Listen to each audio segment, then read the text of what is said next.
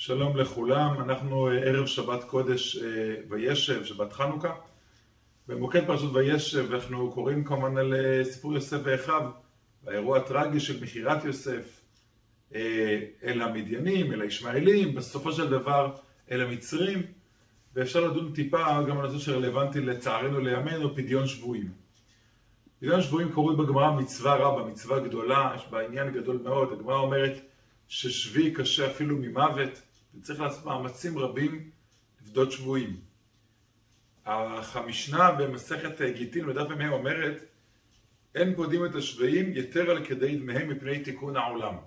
שלא לפדות במחיר גבוה מדי, מחיר מופקע, מעבר לשווי של בן אדם, או שווי הרגיל, שווי העבודה של בן אדם, לא לפדות יותר משוויו מפני תיקון העולם. הגמרא מתלבטת, מהו תיקון העולם? האם תיקון העולם הוא דוחק הציבור?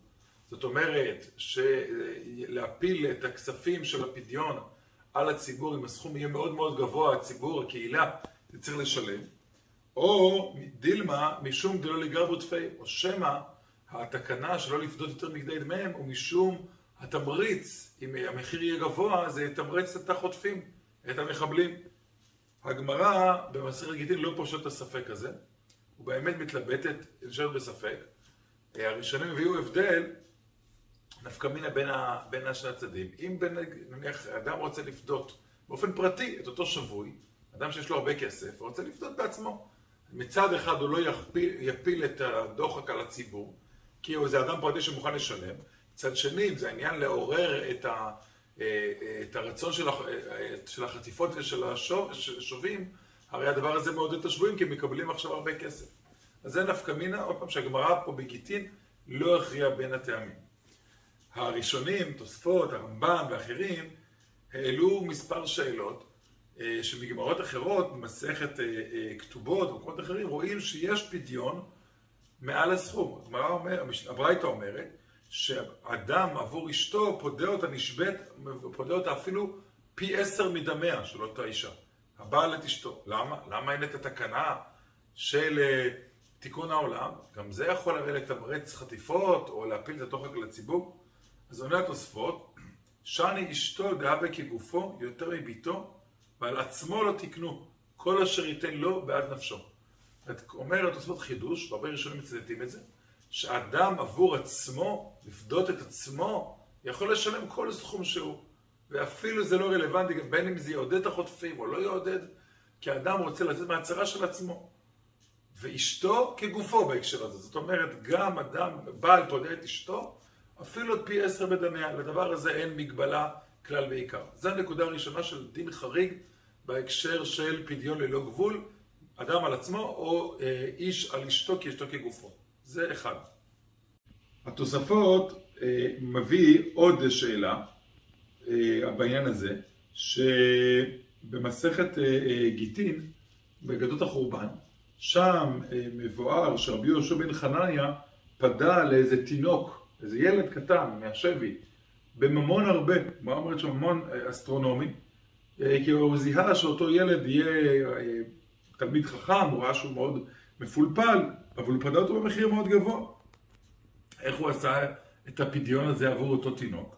תוספות אומר, פה כמובן לא תעזור התשובה הקודמת, כי זה לא אדם על עצמו וזה לא איש ואשתו, זה אדם, זה רבי יהושע על אותו תינוק, שהוא לא קשור אליו. עונה התוספות, לפי שהיה מופלג בחוכמה, מעניין מאוד, זיהה בו איזשהו פוטנציאל אדיר, איזשהו משהו מאוד מאוד מיוחד, ועליו לא חלה התקנה. ככה מתארת תוספות שיכול לפדות את אותו ילד אפילו יותר מדמיו. הנה מי? שעת חורבן הבית לא שייך לא להיגרבו. חידוש מעניין של התוספות, שכיוון שבסיפור מסופר בעת חורבן הבית, לא שייך החשש של לתמרץ את החוטפים. זה יביא תמריץ לחוטפים. מדוע? כי גם ככה זה שעת חורבן, גם ככה זה שעת צרה, גם ככה האויבים מתנכלים לנו. אז זה כבר לא משנה, ולכן אפשר לבדות יותר מדמם. במקום אחר אומר התוספות תירוץ שלישי, ובו הוא נחלק עם הרמב"ן, אומר התוספות, שם מדובר כשיש סכנת נפשות ממש על אותו שבוי. כשיש על השבוי סכנת נפשות מרחפת עליו, אין הגבלה לפדיון ולממון שמשקיעים בו. ההגבלות ניתנו לשבי, נקרא לזה, שאין בו סכנת נפשות גדולה. אבל לשבי סכנת נפשות גדולה, אין לו שום הגבלה. הרמב"ן חלק על תוספות, ומה פתאום? כל שבי יש בו בעצם אלמנט של עלול להוביל לנפשות, אבל זה הגמרא אומרת, שבי קשה ממוות בהקשר הזה. ולכן הרמב"ן לא מקבל את התירוץ הזה, וסובר שגם כשיש סכנת נפשות לאותו שבוי או חטוף, יש את ההגבלה של הקטעית מהם. עוד פעם, יכול להיות שהתירוצים הקודמים יכול להסכים שאיש ואשתה שונים, כי זה אותו יחידה, או אולי אדם שהוא מאוד מופלג בחוכמה, או ברגע שאין אולי סיכון, כי גם ככה זה עת מלחמה, אז לא שייך החשש. הדיון הזה כמובן גם התקדם עם השנים, גם כאשר עלה דיון במבצע אנטבה, במבצע שחרור החטופים, וחלק גם פה הפוסקים העלו את הסברות הללו, שברגע שיש סכנת נפשות, אין לזה גבול, אין לזה דברים אחרים, יש בזה גם השלכות נוספות. אבל צריך להגיד ביושר שיש איזשהו הבדל שהפוסקים המאוחרים כתבו בין הדיון של המשנה והגמרא במסכת גיטין וכתובות, לבין הדיונים שהיו באנטבה וגם הדיון שלנו, עכשיו בעזה.